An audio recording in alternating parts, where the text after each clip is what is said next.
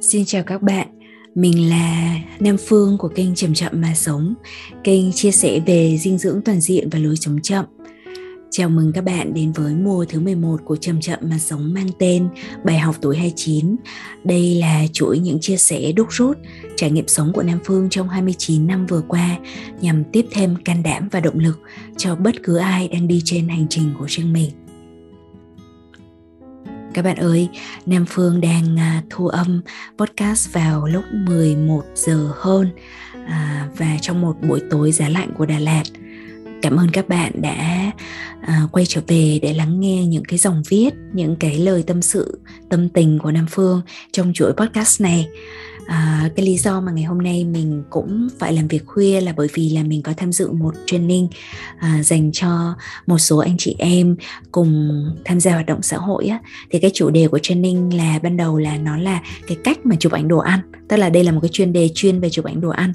Nhưng mà rồi cuối cùng thì cái câu chuyện đưa đẩy liên quan đến cả những cái vấn đề như là mình muốn thể hiện cái điều gì thông qua những cái tác phẩm mà mình chụp hay là thông qua những cái dòng mà mình viết. Và đồng thời thì cái người khách mời mà chia sẻ ngày hôm nay là một cái người mà ban đầu mình mình cảm thấy wow giống như là con nhà người ta. Vậy đó người ta có thể làm được rất nhiều điều đẹp đẽ uh, trong rất nhiều những cái môn năng khiếu từ vẽ đẹp chụp ảnh giỏi uh, chơi đàn hay viết thư pháp vân vân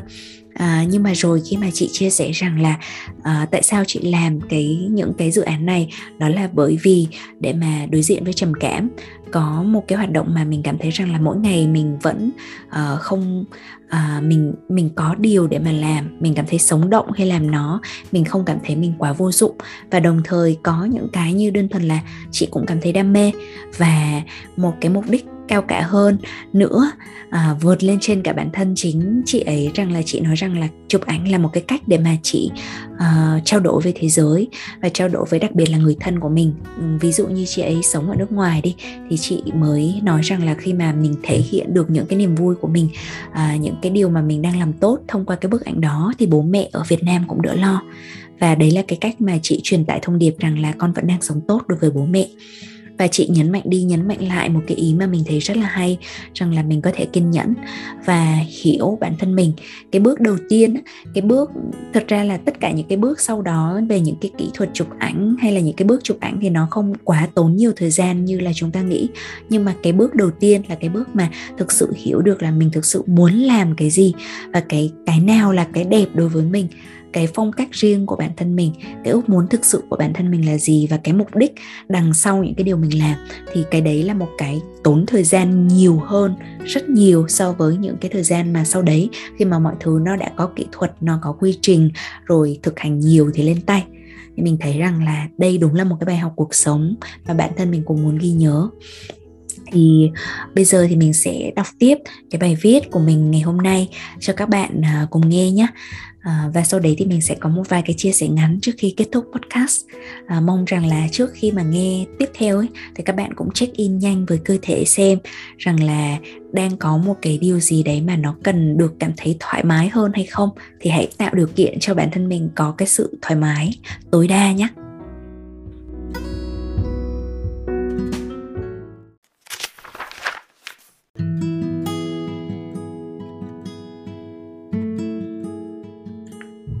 Viết để thực sự được sống.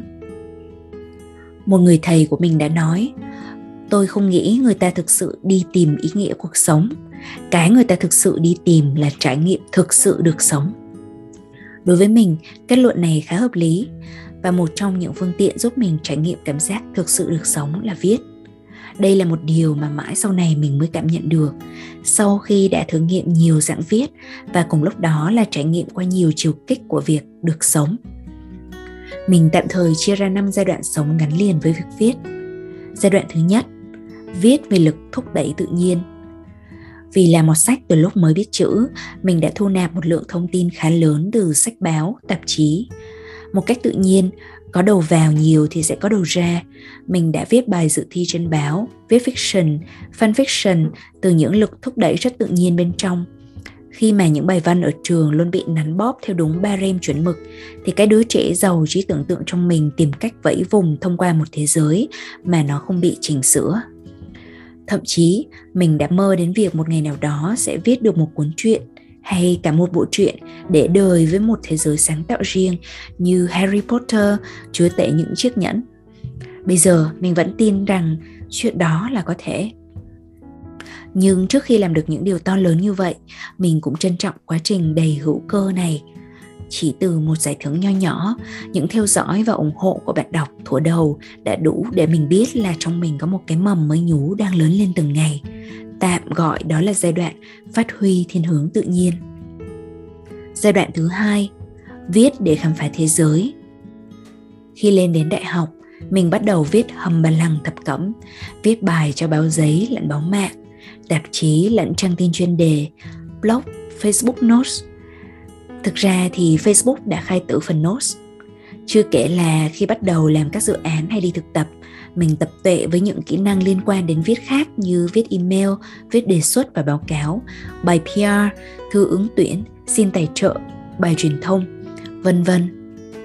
nhưng dù là viết về đề tài gì, mình đều thấy thực chất đây là quá trình để mình khám phá thế giới, học cách quan sát và ghi nhận các hiện tượng trong cuộc sống. Để viết ra một cái gì đó đủ giá trị để bạn đọc bỏ thời gian dòm vào, tòa soạn gửi nhận bút hay nhà tài trợ chịu liếc qua thì bắt buộc mình phải làm bài tập trước đó. Mình phải tìm hiểu kỹ càng về đối tượng, quan sát, đặt câu hỏi, nghiên cứu, phỏng vấn, rồi tổng hợp lại thành một góc nhìn mới mẻ từ những thông tin đó cái mầm viết lách ban đầu đã bắt đầu biết leo dàn và vươn về phía ánh nắng. Đây là giai đoạn khám phá để hình thành nên thế giới quan của mình. Giai đoạn thứ ba, viết để kiếm sống. Thời đại học sắp kết thúc cũng là lúc sếp mình, một nhà báo, nhà nghiên cứu truyền thông đặt vấn đề.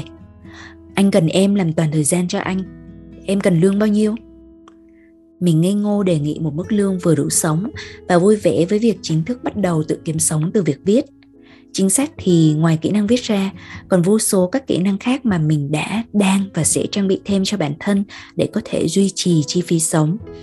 Thế nhưng, viết luôn là một kỹ năng chủ đạo, đứng ở vị trí trung tâm trong mọi cuộc trao đổi và phối hợp giữa người và người. Trong giai đoạn này, mình dần phải học cách uốn éo ngòi bút, sao cho phải tạo ra viral, sao cho phù hợp với sự kiên nhẫn càng ngày càng tiêu biến đi của số đông. Và cuối cùng là sao cho khớp với mục đích cuối của các doanh nghiệp là tối ưu việc tăng trưởng và lợi nhuận. Có những lúc mình sẽ không coi đây là việc viết nữa, nó chỉ là sản xuất ra các copy hợp lý, hòa cùng với rất nhiều yếu tố khác như thiết kế hình ảnh, giao diện và trải nghiệm người dùng, để cuối cùng là thúc đẩy người ta làm một hành động nào đó. Và đây là một kịch lý khi người ta làm đủ tốt một chuyện gì đó, người đó có thể được thăng lên một vị trí cao hơn mà ở đó người ta không còn được làm cái chuyện mà mình đã từng rất yêu thích nữa. Thời gian, năng lượng sẽ được đổ dồn vào việc gấp gáp, bổ sung các kỹ năng cần thiết khi đi lên một vị trí mới. Với mình trong giai đoạn đó, mình phải học gấp kỹ năng quản lý nhóm, quản lý tài chính, cách duy trì sức khỏe, ăn đúng, tập đủ, thiền đều, cách đọc hiểu dữ liệu, vẫn ngu đến tận bây giờ và rồi tự tìm cách làm việc với các đối tượng như họa sĩ truyện tranh, ca sĩ, KOLs, studio games và cả các đối thủ nữa. Nó cũng có cái hay ho thú vị riêng, mình thấy như đang trong một tiến trình tự huấn luyện với sự tập trung cao độ vào mục tiêu trước mắt. Dĩ nhiên, như bao hành trình kiếm sống khác, có nhiều cái giá phải trả cho sự ám ảnh về tăng trưởng. Cái cây sự sống bên trong được thử thách liên tục, nhiều lúc bị cắt tỉa uốn chỉnh cho ra hình dáng bonsai cho hợp mắt và bán được giá cao. Đây là giai đoạn mà việc viết đã giúp mình tồn tại và phát triển theo đúng nhu cầu thị trường. Và dù không vui như trước, mình biết ơn giai đoạn này đã cho mình đủ kỹ năng, tài chính và cả kinh nghiệm sống để chuẩn bị cho những giai đoạn tiếp theo. Giai đoạn thứ tư, viết để kể chuyện, bộc lộ và chữa lành khi học về các thiên hướng não bộ và tâm lý con người, mình biết về những cuộc độc thoại nội tâm. Con người hay tự trò chuyện trong đầu. Lúc thì phê bình phán xét chính mình, lúc thì suy tư, ngờ vực, khi thì càm ràm, lãm nhảm. Đây là hiện tượng rất bình thường, nhưng nếu những cuộc hội thoại này bị đi vào thiên hướng quá tiêu cực, như tự xỉ vả mình không đủ tốt trên mọi mặt trận, hay tự dằn vặt về lỗi lầm đã qua, thì sức khỏe tinh thần sẽ xuống rất nhanh sau khi bố mình mất, mình cũng trải qua nhiều thời kỳ dây dứt. Trong suốt những năm mình đối diện với mất mát và tổn thương, viết đã cứu mình. Từ chuyện viết cho riêng mình qua trang giấy buổi sáng, nhật ký biết ơn, viết sổ não cho đến những câu chuyện trên hành trình chữa lành, đến những bài học, kinh nghiệm sống mà mình đã chia sẻ trên các kênh mình bắt đầu quay trở lại với những trải nghiệm chân thực hơn, không còn phải làm bonsai uốn éo. Mình nhìn rõ được những ngổn ngang bên trong, sắp xếp lại cảm xúc, lý giải về các trải nghiệm đã qua, tổng hợp lại những điều mới mẻ. Tự chung, những trang viết đã trở thành một bản ghi chép cuộc sống mới. Càng viết, mình càng được tái khám phá lại những khía cạnh tốt đẹp bị ngủ quên bên trong. Càng viết, lại càng ghi nhận được những khoảnh khắc bình dị và sâu lắng. Mình được chữa lành lúc nào không hay đây là giai đoạn cái cây được cho phép mọc thuận tự nhiên và nó chậm chậm sắp xếp lại thành hình dáng khác. Giai đoạn thứ năm, viết để trao lại giá trị và ý nghĩa. Không phải đợi đến khi bản thân trở nên hoàn hảo, ta mới có thể tạo giá trị thông qua các trang viết. Song song cùng với hành trình chữa lành, mình đã viết về những trải nghiệm đã qua và mới đến.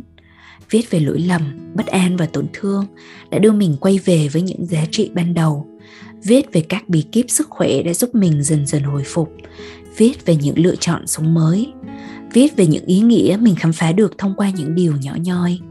viết về các cuộc gặp gỡ với các vị thầy, các cộng đồng, những con người trên khắp thế giới, viết về hành trình vươn lên liên tục trên những chiều kích khác, hành trình khám phá sức mạnh nội tại, hành trình học cách yêu thương và sống trong tình yêu, hành trình trải nghiệm sự sống mỗi ngày thêm sâu và trọn vẹn đây là giai đoạn mà cây đã tạo xong hình dáng cơ bản ban đầu và đang tiếp tục phát triển. Thế nhưng, sự phát triển không còn được thể hiện quá nhiều trên mặt đất nữa. Nếu có khả năng nhìn xuyên qua lớp đất, mới thấy cái rễ của nó đang vươn ra, hút nhiều chất dinh dưỡng và đan rễ với các cây khác như thế nào. Nó không còn đứng một mình. Khi vươn xa hơn mong muốn phát triển cho riêng mình và đóng góp cho hệ sinh thái chung, nó mới thấy mình thực sự được sống dù trong giai đoạn nào, mỗi khi viết ra được những điều chân thật về trái tim mình mình đều cảm nhận được một dòng chảy năng lượng chảy qua khắp cơ thể và tâm hồn. Bạn có muốn viết không? Bạn có thể bắt đầu từ hôm nay. Theo cách thức và tốc độ mà bạn cảm thấy sẵn sàng. Hãy biết rằng nỗi sợ sẽ luôn đi kèm theo đó, đặc biệt là khi tìm cách đưa những gì mình viết ra ngoài hãy biết rằng bạn không một mình, và việc vượt qua được những rào cản nội tâm đó sẽ giúp bạn thấu hiểu bản chất con người và thương những cái riêng, lẫn chung hơn rất nhiều. Chúc cho tất cả các bạn đánh thức được người viết bên trong và bất ngờ về những gì người viết này mang lại nhé. À người viết bên trong mình sẽ rất hạnh phúc nếu bạn chia sẻ hay phản hồi lại về bài viết này đấy.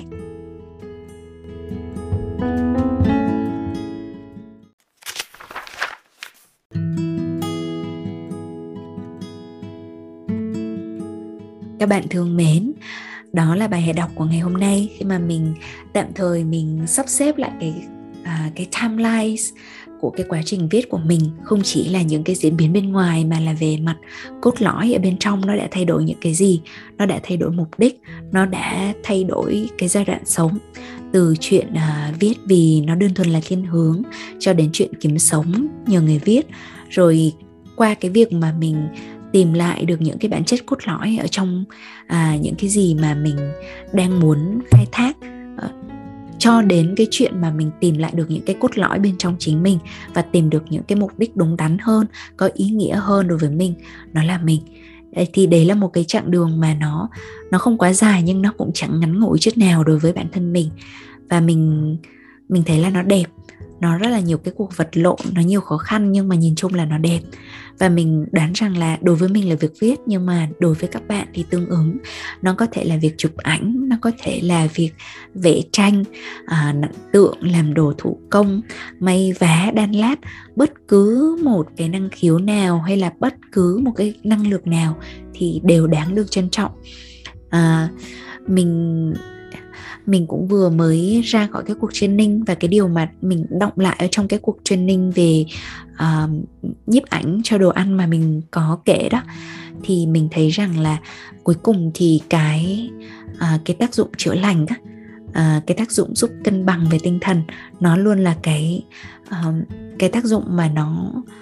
mà chúng ta có thể chia sẻ cho dù chúng ta chọn cái kênh nào uh, cái medium nào cái platform nào và cái kỹ thuật hay là cái ánh sáng hay tất cả những cái gì mà những cái yếu tố ngoại cảnh bên ngoài thì ban đầu chúng ta nghĩ rằng là nó phức tạp và chúng ta cần phải học những khóa học này kia để mà giúp cho mình tốt hơn lên thì nó cũng có thể đúng. Nhưng mà rồi thì nó cũng sẽ không quan trọng bằng cái tiến trình ở